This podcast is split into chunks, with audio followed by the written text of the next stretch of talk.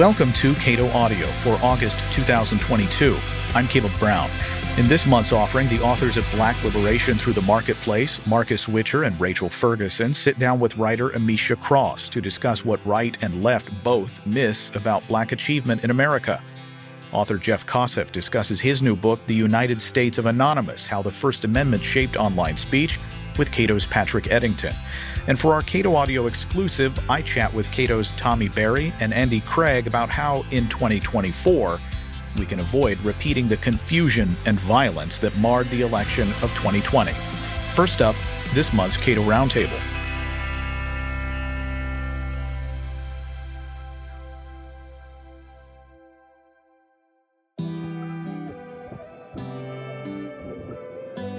Largely owing to the war in Ukraine that's currently raging, NATO has been uh, making a lot of headlines in the last several months. And uh, sort of to unpack what NATO is, why it exists, and uh, what unique risks it poses. I'm speaking with uh, Doug Bandow and Justin Logan, both senior fellows at the Cato Institute.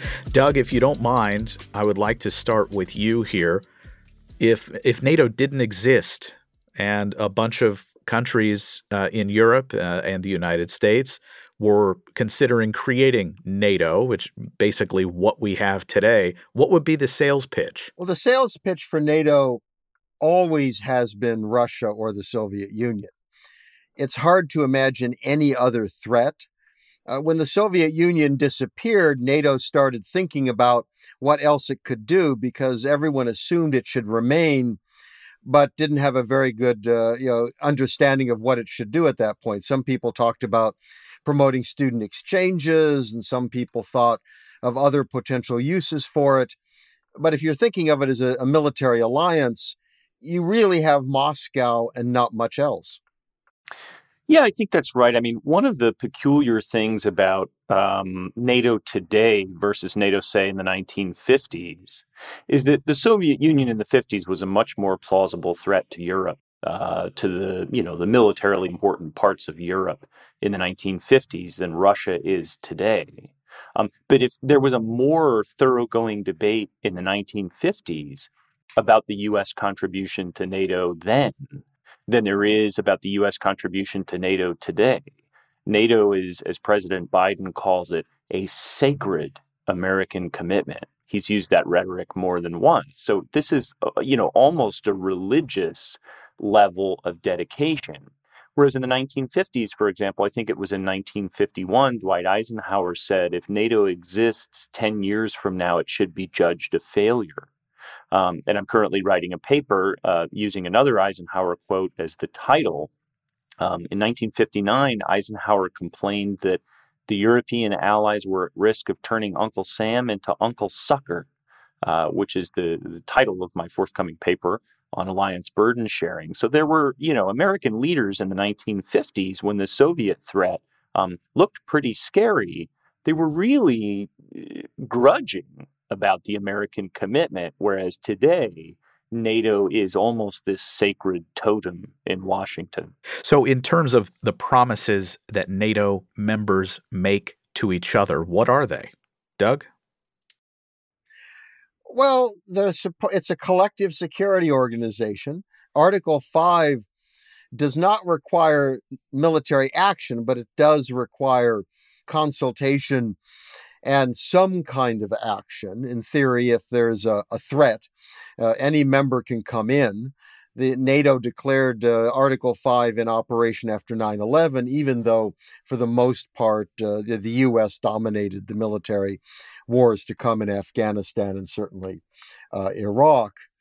The idea is to have a, a Europe united together militarily that can fend off any other threats and then beyond that it kind of it's taken on a lot of other stuff in the sense that with the collapse of the soviet union it was pretty clear at that moment that uh, russia was not going to be attacking europe so to some degree it became the mechanism to bring in the Eastern European countries and kind of democratize them at a time where the European Union, you know, was not uh, you know, going to do so, or certainly not going to do so so quickly. And it also brought in the idea of out of area operations, uh, you know, operations in the Balkans and Libya. So, with the end of the Soviet Union, NATO started looking for other things to do rather than reconsidering whether or not it made sense to stick around. Or if uh, some collective security organization was needed, perhaps it was something different than one dominated by the United States which really was an anti-Soviet Union operation. And as you know, Justin indicated, even Dwight Eisenhower, I mean, the supreme commander during World War II, president of the United States, first uh, military commander of NATO, was very much nervous about the creation of an organization that would encourage, frankly, what we got which was uh, cheap riding by the Europeans and turning them into permanent military dependence that uh, survived even the collapse of the enemy state for which NATO was created to fight. Uh, Justin, uh, broadly speaking, uh, how does membership in NATO, or maybe vying for membership in NATO, how does that change the behavior of the countries who are uh, involved or trying to get that all important membership?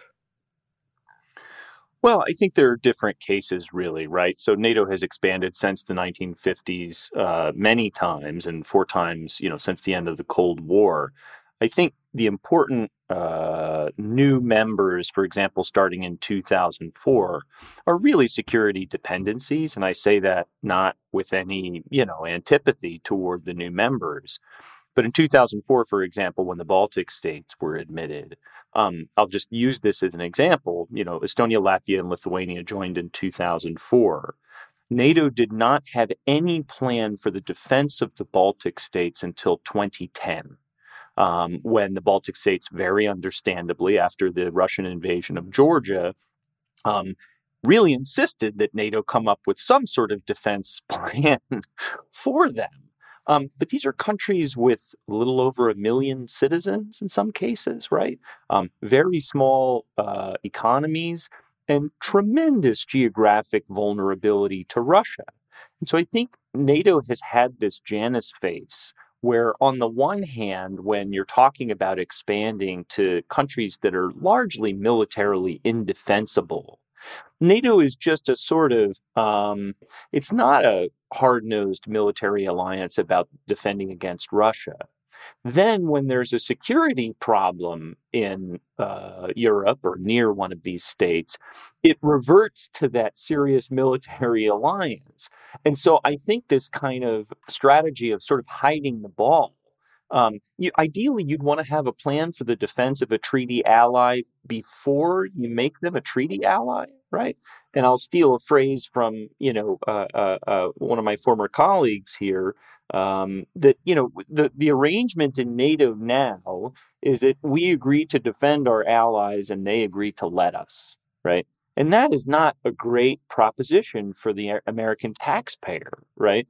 So it's, you know, the, the, the problem here is that the military, you, you want to go back to after World War II. What were we worried about during World War II and the aftermath of World War II?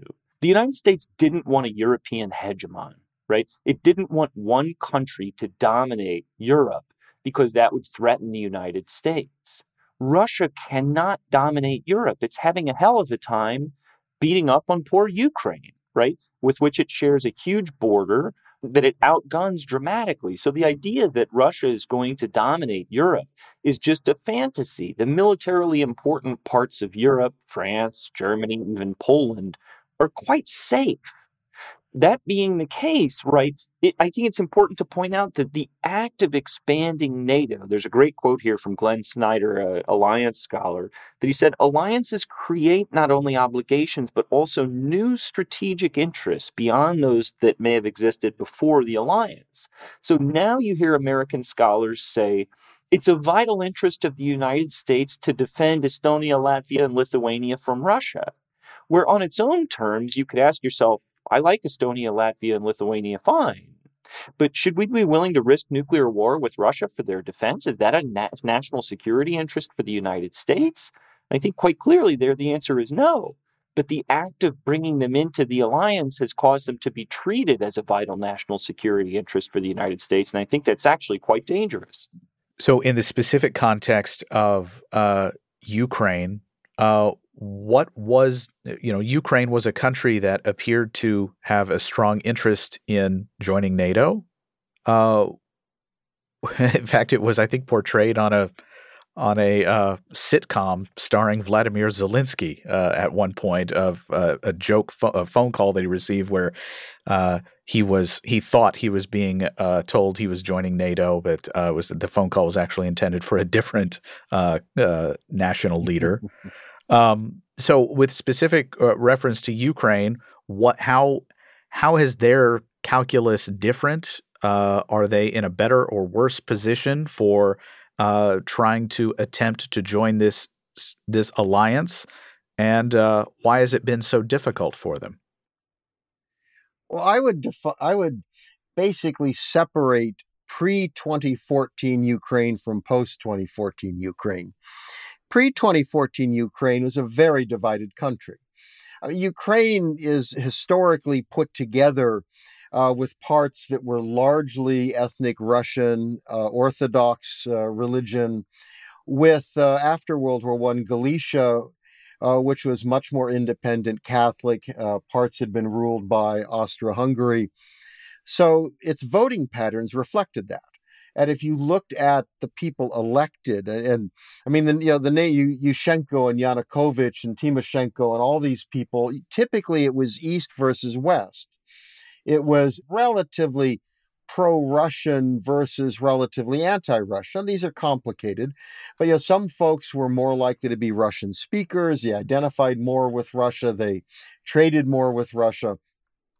So the support for going into NATO was not uniform uh, that what you found was an awful lot of the folks in the East with a greater identification with Russia had no great desire to do so.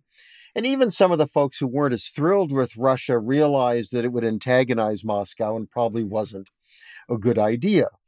And you go up to Yanukovych, who was thrown out in 2014 as part of the, the Maidan Revolution even at that moment of the revolution, I mean, there were polls at the time that showed 50% were against it, 45% for. That again, you had the divided country. Uh, that the protesters in the streets were largely folks who were much more independence minded, more kind of from the West, as opposed to the, the folks in the East who were more pro Russian. What pushed kind of enthusiasm for uh, NATO was after 2014 with Russia's seizure of uh, Crimea and intervention in the Donbass. You know, that in 2018, when uh, Yushchenko was in charge, who was very anti Russian, and uh, George W. Bush was in charge, someone quite willing to make uh, risky and dangerous foreign policy moves like Iraq. You know, the Bush administration pushed very hard to get NATO to bring Georgia and Ukraine in most of the Europeans were uh, horrified, but uh, also not wanting to uh, totally offend the president of the United States. So they agreed to a formulation that eventually these two countries should come in, which most of them interpreted as never. Uh, the problem is they spent the next eight years at every opportunity saying, well, we look forward to eventually bringing you in, even though none of them had any intention of doing so. And that has helped cause our current problem, which is the Ukrainians after 2014, understandably, would have preferred to have been protected by the United States when Russia had taken military action against them. But that military action, which was ongoing in the Donbass, I mean, that conflict continued in the intervening years, made it inconceivable that uh, they would actually come into NATO. But no one in NATO was honest enough to tell them that this wasn't going to happen. And uh, the, I think the Russians, Moscow, heard that we wanted to bring them in rather than paying attention to this kind of nuance that you would understand if you were part of the Washington policy process, that it probably wasn't going to happen. Uh, today, you know, U- Ukrainians would love to be in NATO because they'd love to have America behind them. In the end, from their standpoint, defense by America is the best thing they could have. Uh, Justin, you mentioned uh, that alliances create their own sort of strategic and other interests. And it seems that uh, for the United States, at least, being able to get countries to behave in ways that the United States wants is a strategic benefit of being so uh, financially uh, and otherwise invested in NATO. Yeah, I mean, a lot of people in Washington think that. Um, I mean, I think it's important to keep in the front of your mind that NATO is first and foremost a vehicle for U.S. domination of European security. That's just, you could think that's a good thing, you could think that's a bad thing, but it's a fact. Um, and so the question becomes what is that worth to the United States? What is it worth having really outsized influence over European security for the United States? Um, and I think in the early Biden administration, you heard a grudging realization that autonomous European security capabilities might be good for the United States. So Jake Sullivan gave some quotes about it and said, well, it depends a lot on the details, and I don't like the term strategic autonomy. Um, but there are things that Europe could do that we would like. And it's important to point out that that's a sea change from the way the United States behaved in the 1990s and behaved in the 2000s, right?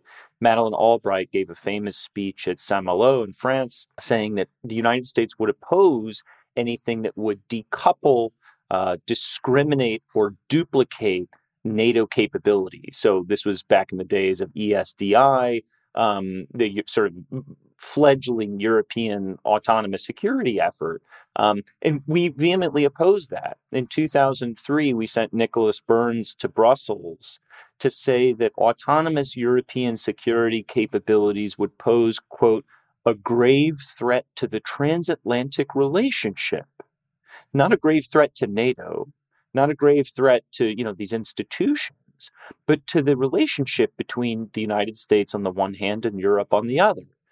These were bad ideas um, that were held broadly in the United States. Um, and there's been some shift. Again, it's not just Sullivan's remarks um, in the early Biden administration, but there was a report from the Center for American Progress, a sort of mainstream Democratic think tank, that a couple of years ago that said, you know, European security should be a thing. Um, and I think that there are all sorts of reasons to be skeptical of the European ability to get their act together on security, right? There's a real disconnect between the UK and some of the Eastern Europeans, for example, Poland and the Baltic states, for example, who really favor NATO um, and you know, France has sort of been leading the charge. We had the French ambassador at Cato in December to talk about strategic autonomy. Um, so I, I think there, are, there, there's a lot of inertial reason to be skeptical about the European ability to get their act together. And instead of encouraging that and trying to get them to work beyond those obstacles and beyond that inertia, we were sort of stepping on their heads in the 1999s and in the 2000s. And that goes to show the extent to which US policymakers wanted to dominate European security. I just think that was a bad idea. And I think grudgingly, US policymakers have come to understand that there was a bad idea. But now, what the United States has done in the wake of the Ukraine war is instead of letting that sort of shock therapy moment cause some panic and some anxiety um, in Europe, we've sent 20,000 more U.S. troops to Eastern Europe to re, uh, reassure our European allies and really to reimpose the United States at the center of U.S. security. So, in the wake of the Russian invasion of Ukraine, um, the Germans set up a 100 billion euro defense fund and said that they would be spending 2% of GDP on defense, which is a huge sea change, right? The, the term that the Germans used was Zeitenwende, which is sort of translated as new era um, or watershed moment. And so people like me said, this is great. Uh, but that was, of course, before the United States stuck another 20,000 troops in Eastern Europe. Well, lo and behold, now that the United States has done that, the Germans have said, well, the 100 billion euros, which is to be spent over the next four years, will get us to 2% of GDP. But, oh, by the way, we're cutting our base budget behind that. And in 2026, um, the spending will actually have gone down. So this is, you know, these countries are savvy about international politics. And if we're giving them free money or free defense, they're not going to turn it down. The question is if we stop giving them free money and free defense, what will they do? And I think the initial Zeitenwende suggests that they will step up if forced to do so. And the question is whether the United States can and will force them to do so. And I think it's terribly unfortunate and a terrible distraction from things that are actually vitally important to the United States that we continue to be distracted um, by you know uh, uh, this question of dominating European security. I just think it is a it is a real uh, indictment of the ability of the United States to focus um, on the important problems that uh, that face the country. Uh, to whoever wants it, how does the United States? Let's assume uh, Joe Biden has a, as Gene Healy might put it, Gabriel in the White House moment where he wakes up tomorrow and decides, you know, these uh, entangling alliances aren't uh, so great for the United States, folks. Um, what would it look like for the United States to begin to try to uh, disinvest, both financially and with these various promissory notes that the United States has been so free with? there are lots of things that the United States could do. Um, historically, the supreme Allied commander in Europe, the so called SACEUR, has always been an American, and his deputy has been a European. The United States should say the next SACEUR is going to be a European.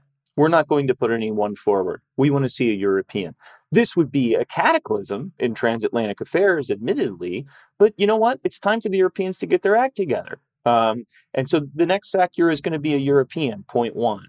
Point two, the 20,000 U.S. troops that went into Eastern Europe in the wake of the Russia uh, Ukraine war are going to come back out. We have a plan for taking them out.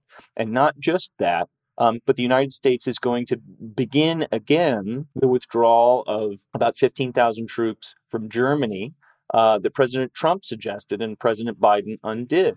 And finally, I think there are some ways to get the politics lined up in the United States the Department of Defense from 1982 through about 2003 had to issue a periodic report entitled Allied Contributions to the Common Defense. And the Defense Department was tasked with looking at just that Allied contributions to the common defense. What ended up happening normally was the Department of Defense acted as a lawyer for America's allies by saying, look, if you look at things differently or if you use different methodologies, our allies are actually doing quite a lot. But it provided ammunition and a sort of jumping off point for legislators to say, geez, does it really make sense that we're spending double as a percent of GDP what some of these pretty vulnerable allies are spending?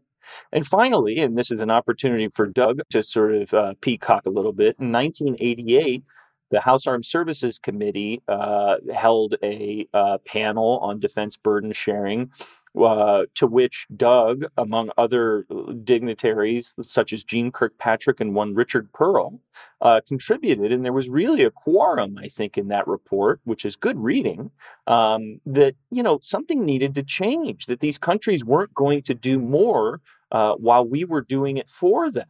And of course, in 1989, the beginning of the end of the Cold War started. Um, so that really took the wind out of the sails of that project. But there are all sorts of things that policymakers could do that are not the boorish kind of like Trump elbowing the head of state of Montenegro out of the way at the photo op at NATO. Um, there are all sorts of things that a reasonable, non mercenary policymaker could do to get this process in motion. What, what's critical here is that the U.S. needs to stop reassuring its allies and making clear to them that the U.S. will always be there. What's very odd is that successive presidents and secretaries of defense and uh, of state have all said they want the Europeans to do more, but then the U.S. would send officials over to reassure the allies. We would even create, Congress even created a program called the Reassurance Initiative, which they finally changed to the Deterrent Initiative. But that makes no sense because, of course, you're telling the Europeans, we'd like you to do more, but don't worry, we'll always be there even if you don't. And I think the, there are a number of steps. We could say, for example, it's perfectly fine the Baltics want some troops on station, but we think those should be British troops and uh, German troops and maybe a few Italians, that there already are enough Americans in Europe. And certainly, as, as Justin indicated, we should be pulling out the 20,000 that we've added uh, since I think it was April and we've got to make clear to them that we are expecting this, that uh, you know the U.S. will judge its future commitment to Europe and future cooperation with the Europeans to their willingness to step up and complete their plans and fulfill their promises. I mean, the promise to do spend two percent, which it's it's an arbitrary figure, but nevertheless, at least it's something measurable, is one for a lot of countries. It's kind of asymptotic. You know, they almost they get always get closer, but never quite there, and the date at which they promise to be there always changes. And I think the U.S. has got to turn this around to say, focus on how we are busy elsewhere you know, we're still stuck in the Middle East, and China is an issue of great importance to the United States. And as much as people might talk about having NATO involved with China, no one imagines that we're going to see a, an armada from Europe with a deployable army and air force to boot to go fight the Chinese. That if there's conflict in Asia, we all know who everyone's going to call. It won't be the Europeans. That the US can no longer afford this. You look at America's budget, you look at the debt, we're already approaching the record set after World War II of 106%. Congressional Budget Office figures we could be at 200% by 2050. Interest rates are going up. That means that federal interest payments are going to be skyrocketing. You know, that the U.S. has to shift this burden. We know where it needs to be shifted onto the Europeans. You know, based uh, largely on what you just said, Doug, it strikes me that there might be some, I don't know, skepticism that the United States actually would come to aid uh, European countries, should they, even if they're NATO members in good standing, paying all their dues, uh, you know, is, is, there any indication from within those countries that maybe we actually should be more concerned about this these promises that um, the United States has so general, generously supported financially? Well, there certainly is nervousness among the countries that are potentially most vulnerable. Think of the Baltic states and Poland. And it's one reason why they all would like to have U.S. troops there. Uh, their presumption is a permanent deployment would act like a tripwire, which would help ensure American involvement. If there's no U.S. tripwire, I think they do, especially the Baltic states, because physically it becomes difficult to defend them. And you know, that might change a bit with Finland and Sweden coming in, but I still have problems imagining they will be rushing to the aid of the Baltic countries. And I think that is the best evidence that these countries want a tripwire from America, not other European countries. They want an American tripwire as the only way to ensure that we'll be there. Justin, what are the likely scenarios for uh, the future of NATO, and what do you hope is the uh, scenario bounded by reality of what uh, NATO could be down the road? Well, what is likely to happen isn't good, and what's good isn't likely to happen. Let me leave it with that. Um, I think NATO has been reinvigorated. Uh, I think the United States has chosen to use Russia's invasion of Ukraine as an opportunity to reinstate NATO, to to to infuse NATO with some new life. Um, it has expanded now, or will have expanded soon, likely to include Finland and Sweden. I think one thing that is underrated about that aspect is that it's going to put real wind in the sails of the nuclear budget. So we're talking about hundreds of billions of dollars conservatively over the next several decades to modernize the nuclear weapons of the United States.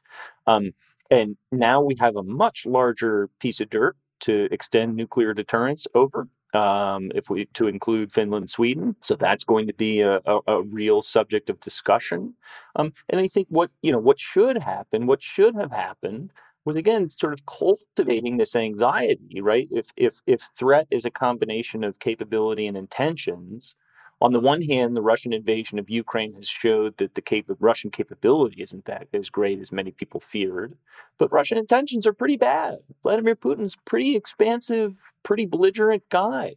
Um, and it's quite likely that the system uh, that he put in place will replace him with somebody who's also kind of a bad guy and also kind of belligerent. So I think letting that um, belligerent Russia inflame some of the fears of European states and telling them European security is for Europeans first and foremost, right? The United States will will swoop in to save the day if it looks like Russia poses a danger like Nazi Germany did or like we feared the Soviet Union would. But beyond that, this is your problem. This is your region. Um, I think the Europeans could have handled that with aplomb. And, you know, the East Europeans will say, look, um, you know, we wouldn't be satisfied with Germany and France's vision of how to defend the Baltic states. Um, and th- that's perfectly fair for them to say. Um, but they're not the 51st, second, and third states, right? Um, this is, you know, they're, they're foreign countries that have their own prerogatives, and, you know, um, that's on them. And I think disentangling this commitment um, is is a, is a huge task for a very competent, very committed presidential administration. Um, and we had that. And I think it will be a challenge in the years to come. But I, I want to endorse Doug's statement that we have reached the point that there are trade offs. This is not 2004. The defense budget is not going to 1.2 or 1.3 or 1.5 trillion dollars a year anytime soon. So there are really trade offs between among the things that we do overseas and between the things that we do overseas and the things we do or don't do at home.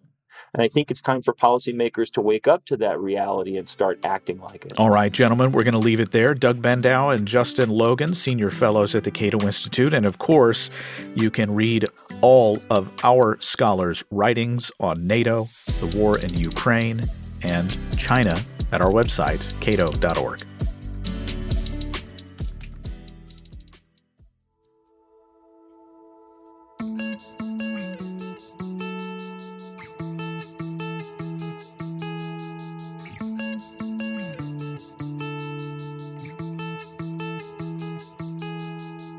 The experiences of black Americans do not fit neatly into our nation's political culture. In the new book, Black Liberation Through the Marketplace, authors Marcus Witcher and Rachel Ferguson argue that those on the right fail to acknowledge the gravity of past injustices and rights violations, while those on the left ignore decades of failed paternalism and unintended consequences of government policy. But there is an alternative, they say classical liberalism, a philosophy based on free markets, individual rights, and vibrant civil society the authors sat down with commentator Amisha Cross to make their case.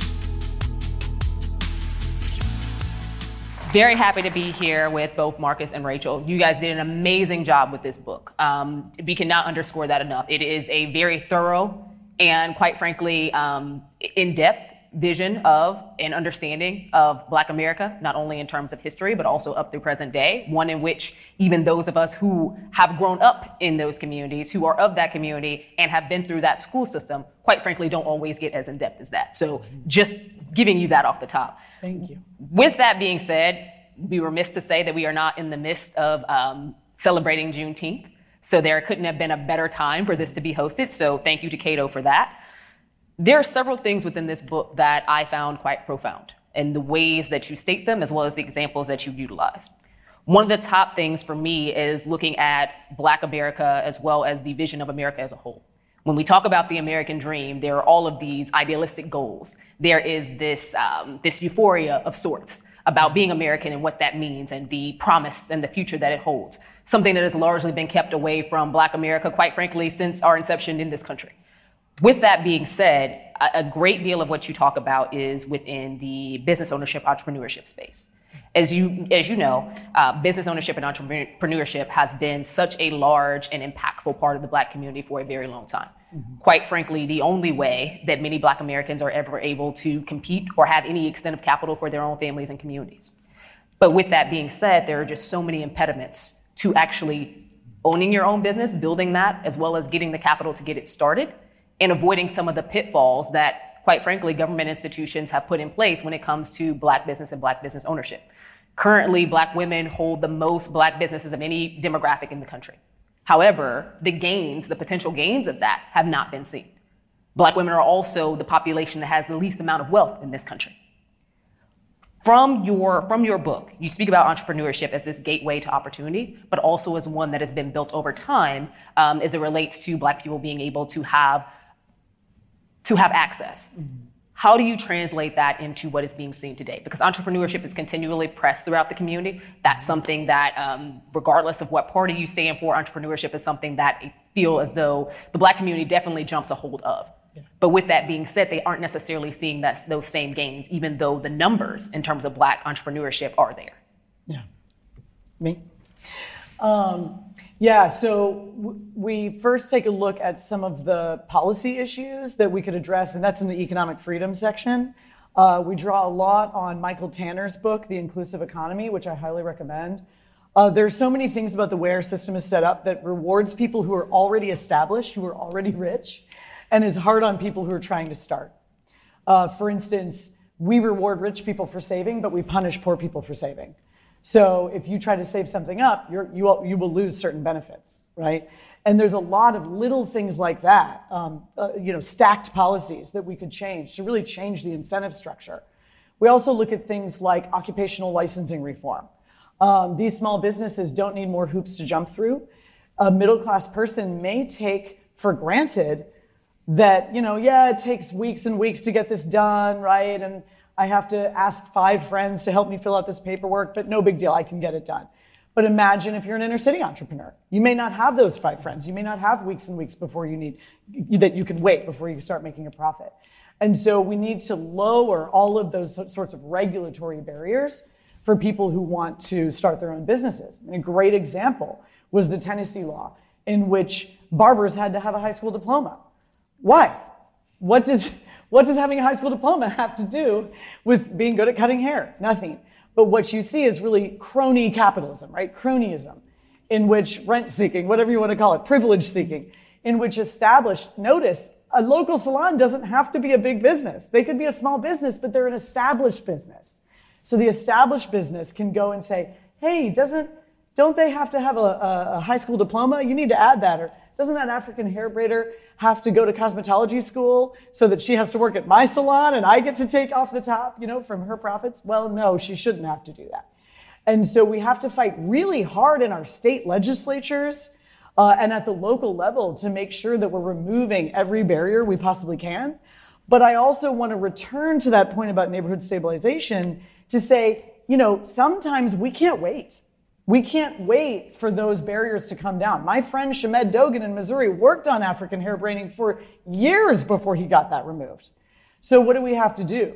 We have to come up from below, bring our own networks and our own resources into the inner city entrepreneurs and help lift them up above the barriers, right? By, by giving them the bandwidth that we have. So part of that is philanthropic.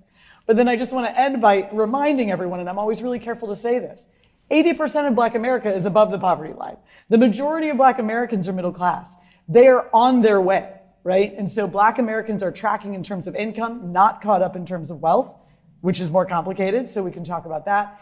But when I'm talking about things like neighborhood stabilization, I'm talking about those who have been left behind, those who are stuck economically. Most of black America is not stuck uh, economically, and that's important to say. No, absolutely. I'm glad yeah. that you added that context. Um, for the reentry population, Marcus, um, which is a population that happens to, in many cases, be stuck by no fault of their own. Um, the idea of reentry is that you paid your debt to society, so you come out and now you're able to go back into that society. Um, and there are significant barriers, whether you're finding housing issues, in many cases, even getting a driver's license, getting access to your personal documents, identification documents. But the biggest barrier is actually job access. So we see that there are more people who have reentered society who get all the doors slammed in their faces when they're trying to apply for jobs. Um, so they have taken the entrepreneurship on in a much different way because the idea is that they cannot apply for and actually get accepted to traditional work. Even those who have had um, who have had education while they were in, in, in prison or in any other form of deten- detention, so they have credentials, but they're still not able to get mm-hmm. jobs. Mm-hmm. For those individuals who have different barriers to job access, what does entrepreneurship look like? And how has how have states or how do you think states should manage that? Because this is a significant population of individuals who come out of jails or prison systems every year mm-hmm. and quite frankly have no place else to turn. Yeah, as a historian, I'm much more comfortable talking about the ways in which we got to where we are rather than talking about certain sort of prescriptions. I generally mm-hmm. leave those for Rachel to sort of prescribe what we should do today. Um, but having said that, I think there's been a lot of good work done, and surprisingly, in some southern states, right? Yeah. States like Texas, uh, Kansas, one of the uh, Georgia, Georgia, Kansas, Oklahoma. Um, you know, to try and um, you know attack sort of the mass incarceration crisis and try and help people as they transition into sort of normal life. And I think one of the things that we try to do in the book is we want to speak to conservatives in a way that says, listen, these are past injustices. Whether we use the term social justice or we just turn, use the term past injustice, these are past injustices that we need to address, the wrongs that were done, um, and to try and give them a vocabulary and speak in a way that will get them to recognize that there is a problem with mass incarceration. I think that we see that happening already, right? It's already beginning to happen, and the numbers are beginning to fall.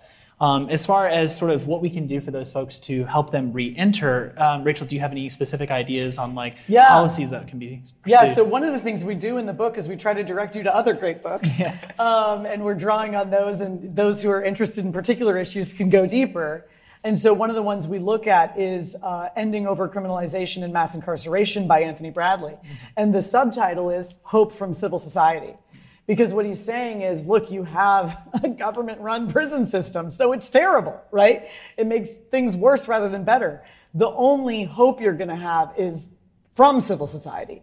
And so he goes through many examples of groups that came in and made sure that kids didn't go into juvenile, uh, you know, delinquency in the first place, right?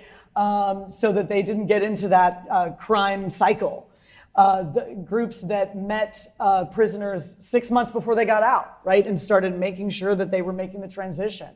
Um, business people who were actually bringing work into the prisons with real wages, not just the federal wages, right? With real wages. I mean, these guys were getting on the phone to do their homework with their kids because they could afford to pay for the call because they had a real job in the prison.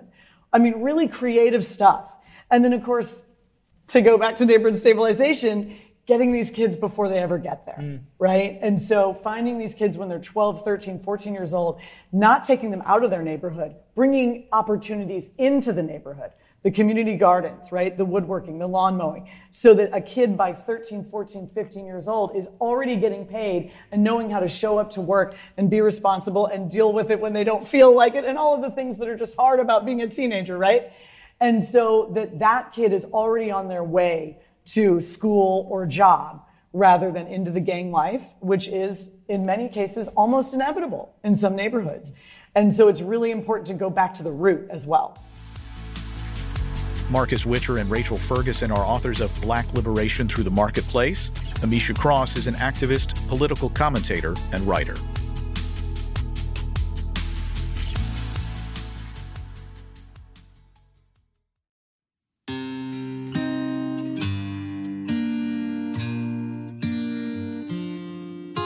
Why did those opposed to or in favor of the Constitution write under pseudonyms? Why did Occupy Wall Street protesters wear Guy Fawkes masks? Why do so many people seek to maintain a level of anonymity in their online activities, including web surfing and posting on social media? In the debate over the right to conceal one's identity versus the potential harms of anonymity, is it possible to strike a constitutionally sound balance? In his latest book, The United States of Anonymous How the First Amendment Shaped Online Speech, Jeff Kosseff tackles these and other questions. He sat down with Cato's Patrick Eddington in June. Why this book on this topic at this particular time?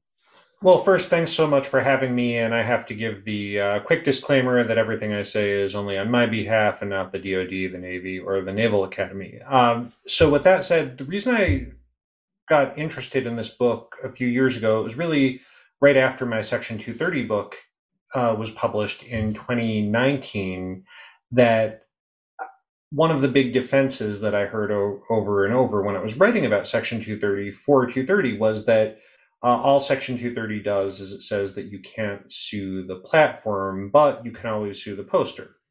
But I knew just from my experience, uh, both practicing law and researching the book, that that wasn't always true. That there's a wide variety of reasons that people that you can't necessarily sue the poster. Uh, they might be using technology that's sufficient to anonymize them. They might take operational safeguards like uh, using their neighbor's unsecured Wi-Fi uh, or even if they could be identified by their IP address, uh, the, what I found particularly interesting was this line of cases going back more than two decades now, where courts have uh, said that there's a strong First Amendment right, not absolute, but a strong right in uh, being able to separate someone's name and identifying information from the communications that they're providing.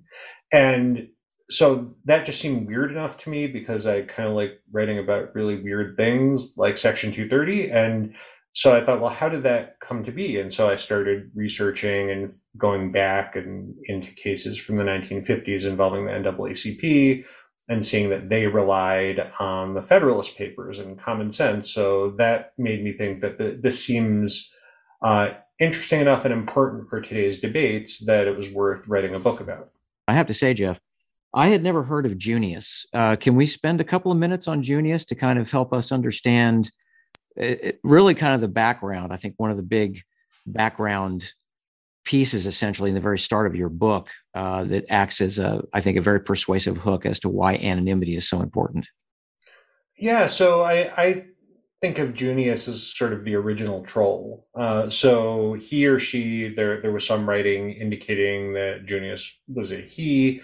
Um, was wrote letters to the editor of the uh, Public Advertiser newspaper in London in the uh, in the 1700s, uh, very critical of uh, King George III and very uh, supportive of the colonies, and he had a very sharp pen, uh, much sharper than anything you would see on Twitter today. Um, and unfortunately for him, def- uh, the criminal defamation law was quite different back then uh, in both England and, and the United States. Uh, but so he took great care to be anonymous, signed every letter Junius. Uh, there were all of these really intricate operational safeguards like leaving uh, having three different drop off points for the letters before they got to the editor editor of the paper uh, having there's at least some evidence based on analysis that Junius actually had someone else or different people copy his handwriting of the letter before sending it off to the newspaper so people couldn't tra- trace back handwriting samples.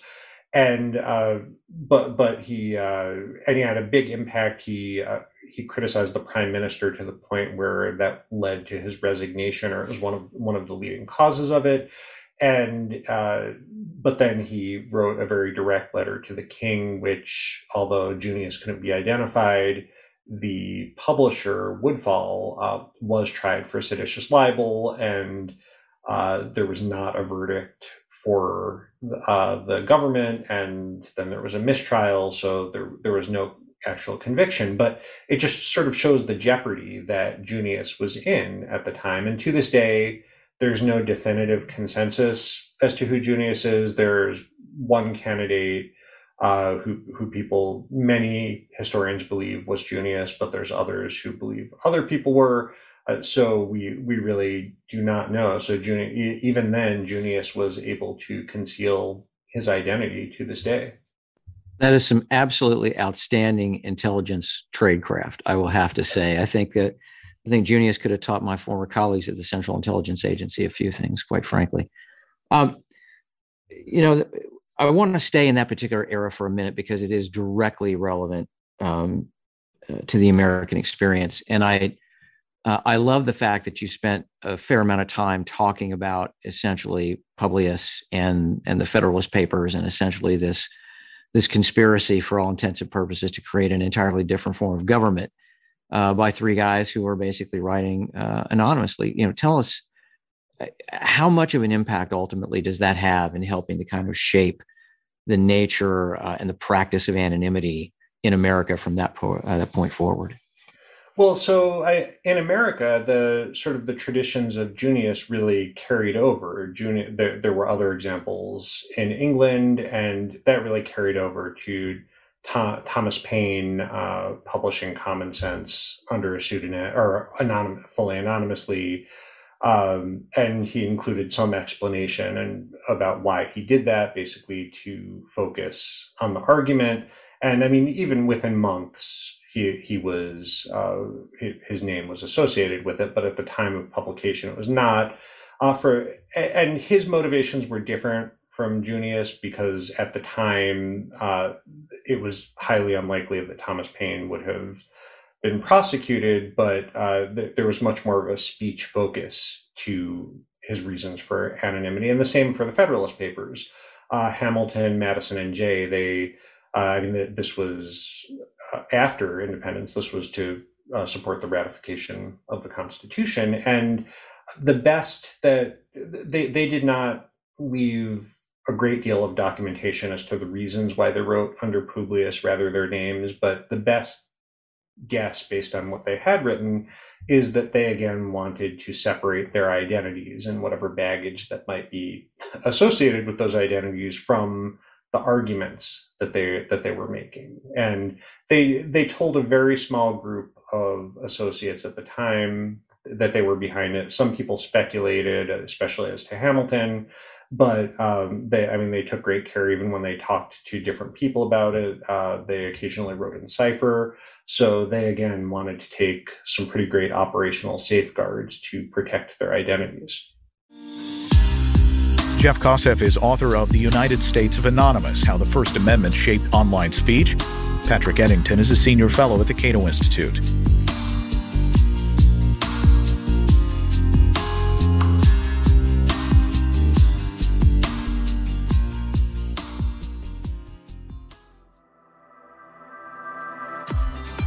The election of 2024 is closer than you think, and it's important that the United States make clear exactly how a new president is to be selected so the same kind of electoral chicanery doesn't happen again.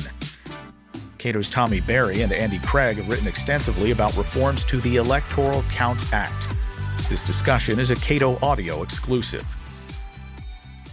As of this recording, I believe the January 6th committee is beginning to wind down uh, its work. I just happened to watch a lengthy segment of these hearings in prime time just last night, and they lay out a pretty detailed story of uh, what President Trump was doing that day.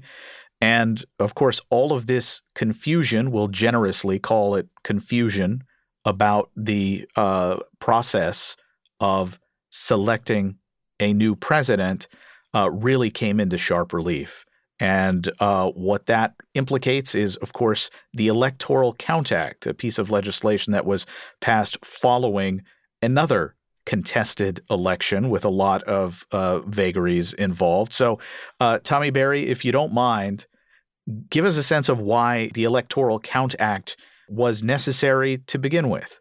Sure. So from a big picture point of view, I the statute I think of it as gap filling, filling the gaps in the Constitution um, that don't spell out all of the procedures in detail for how we transition from uh, one presidency to the next and decide who, in fact, has won the Electoral College. So the 12th Amendment is the current operative text in the Constitution. It basically describes in pretty distinct detail how the electors meet and vote and send their votes to Congress.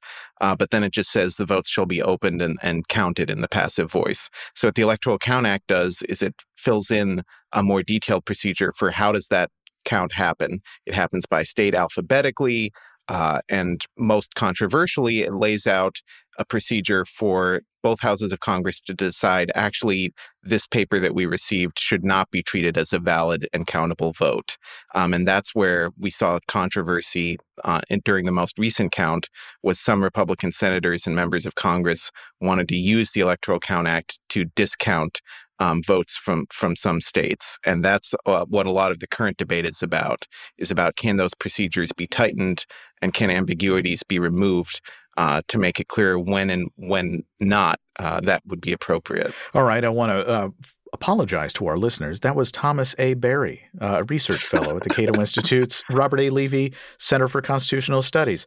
Uh, to you, uh, Andy Craig, in terms of the vagaries and, and getting this done, I know that in, in my previous conversations with uh, Tommy and Walter Olson about uh, the Electoral Count Act and reforming it, time really seemed to be seems to be of the essence. That is before a lot of uh, partisan brain takes over and people decide whether or not this reform or that reform will hurt their guy or the other guy. Uh, give us sort of the big picture sense of of where you think clarity ought to uh, reign in uh, mm. making changes to this act. I mean, certainly one of the big changes that needs to be made is spelling out uh, how to handle, on the one hand, if you have a state level official, the governor or somebody like that, that tries to go crazy. All right, who can stop that? How do we override that? And then on the other end, it's how do you stop Congress from going crazy and and limit their ability to do something that would be wild and unconstitutional in terms of refusing to count votes that should be counted. Um, so what this does is it's kind of an exercise in Madisonian checks and balances. You have the states, you have the federal courts, and you have Congress, and they each check each other uh, throughout this process. And the goal of Electoral Count Act reform is to, is to end end a lot of the ambiguities because this law, as it was passed in 1887, is an insane piece of writing. It has 300 word long run on sentences and it contradicts itself.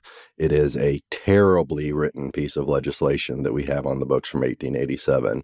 And so, you know, aside from the substantive changes, one of the most important things is to just go back and rewrite it so that it's it's in fluent English.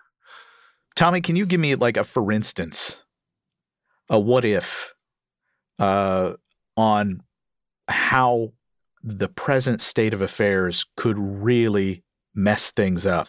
Sure. Um, so one of the problems under the current act and one of the the uh, nightmare scenarios people have talked about is the so-called rogue governor scenario where uh, the process plays out in a state courts resolve any disputes the uh, you know board of elections certifies someone as the winner but then the governor says no i disagree I think there was fraud. I'm going to certify the other person as the winner, and I'm going to have that slate of electors send their votes to Congress.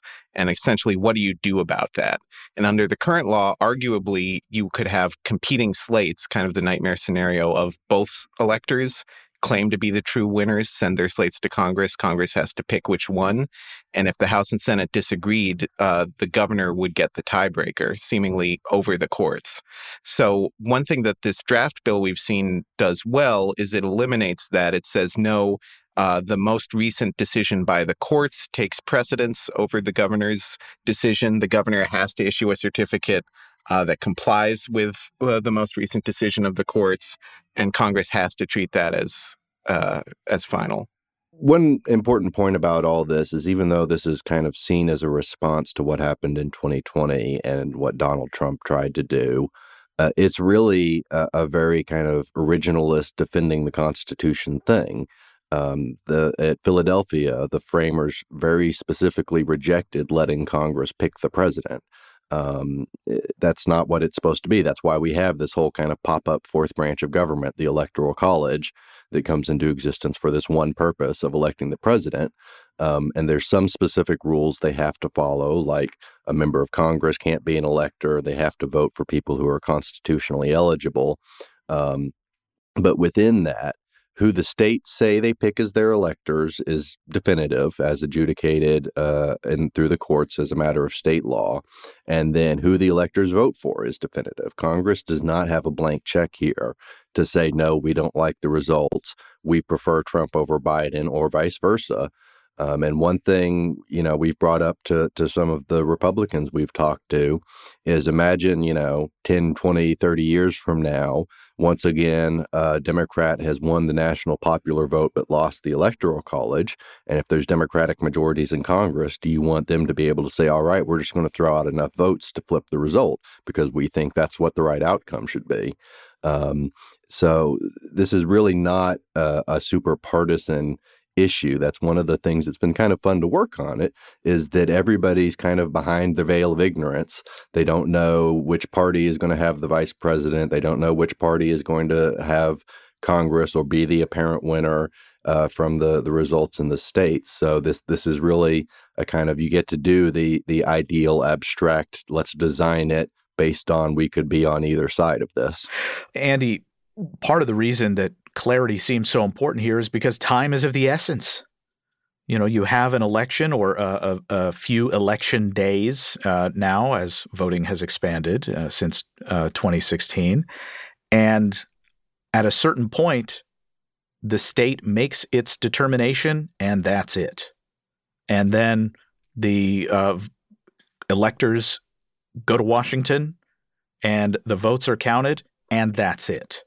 These are these become facts, uh, notwithstanding any complaints. So, in in terms of trying not to stretch this out, which of course the Trump team was trying to do, trying to extend uh, the uh, counting of votes so that they could then uh, challenge in at the state level. What what does the reform that we've seen presented, uh, this bipart so-called bipartisan reform, uh, what does it do, and uh, how you know how much does it address the concerns that you and and Tommy have raised about the problems of our current methods for selecting a president? Well, one of the important things it does is it clarifies um, who has the say uh, during each stage of the timeline. Um, one of the most important changes this makes, and that we've promoted a lot, is that it, it several times throughout the proposed bill it has uh, it refers to state law enacted prior to election day. So each state can pick its electors however they want. Um, that's up to the legislature. They don't have to even have an election, even though that's what every state has always done for a long time. Um, but the deadline for them to do that is Congress's time. Uh, uh, set the time of choosing electors under the Constitution, and that's election day. And so, what this does is it clarifies something that uh, has come up in terms of the arguments Trump's people were making in 2020, which is the legislature has no further say in it after after the election day, the state legislature. Uh, you cannot go back and change the rules in December. There's no do-overs.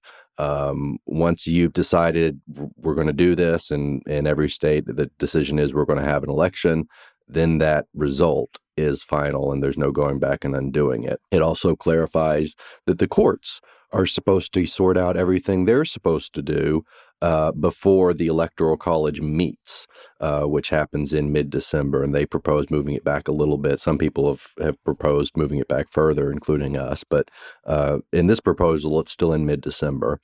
And, and so that means that that's the, that gives the courts a firm timeline for when they get to have their say and then Congress on January 6th when they meet in the joint session for the counting. Um, so it, it it ends these kind of uh, muddled overlap where you can argue at certain periods of time, well, each of these actors might, both might have a say, and it's not clear who uh, really controls. As of this recording, we are just under about two and a half years from Election Day 2024, which is when, uh, Andy, as you noted, the a fourth branch of government pops up, the Electoral College, once every four years, like a leap year, and does some work and then goes back home to be uh, party loyalists back in their home state. Um, what do you expect yeah, I mean, this bill is definitely going to move forward here in the fall. Um, I mean, Congress is going home for their big August uh, recess here shortly, so it'll probably come back up after that. There's a possibility that there will be either changes or possibly a separate bill that then gets uh, reconciled coming out of the House. Um, Zoe Lofgren, who chairs the uh, relevant committee in the House, the Committee on House Administration, they've produced a very good report. And she has said that uh, her and Liz Cheney are working, and the January 6th committee might have some input and make some recommendations about this. Um, so we're probably looking at at kind of further action in terms of the House and Senate passing something and ironing out their differences uh, this this fall from sep, you know September October timeframe is is probably what we're looking at. And I think one promising note is that this bipartisan group with Collins and Manchin does have nine Republican senators in it. Um, so, in theory, you would just need one more Republican plus uh, the Democratic side uh, to overcome a filibuster. But ideally, it wouldn't even be that narrow or that partisan. This should be something that that both parties, as Andy said, because they're behind the veil of ignorance, are should be equally supportive of. Tommy Berry is a research fellow at the Cato Institute's Robert A. Levy Center for Constitutional Studies. Andy Craig is a staff writer at the Cato Institute. And if you have something you'd like us to discuss as a general matter on this Cato Audio exclusive segment, send it to us at catoaudio at cato.org.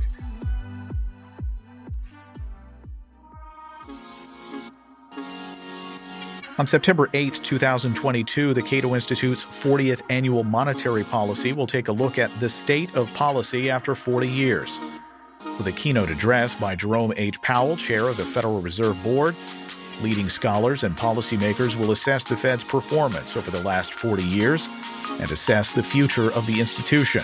Register now to join us online on September 8th at cato.org/events. That will do it for this edition of Cato Audio. I'm Caleb Brown. Talk to you again next month.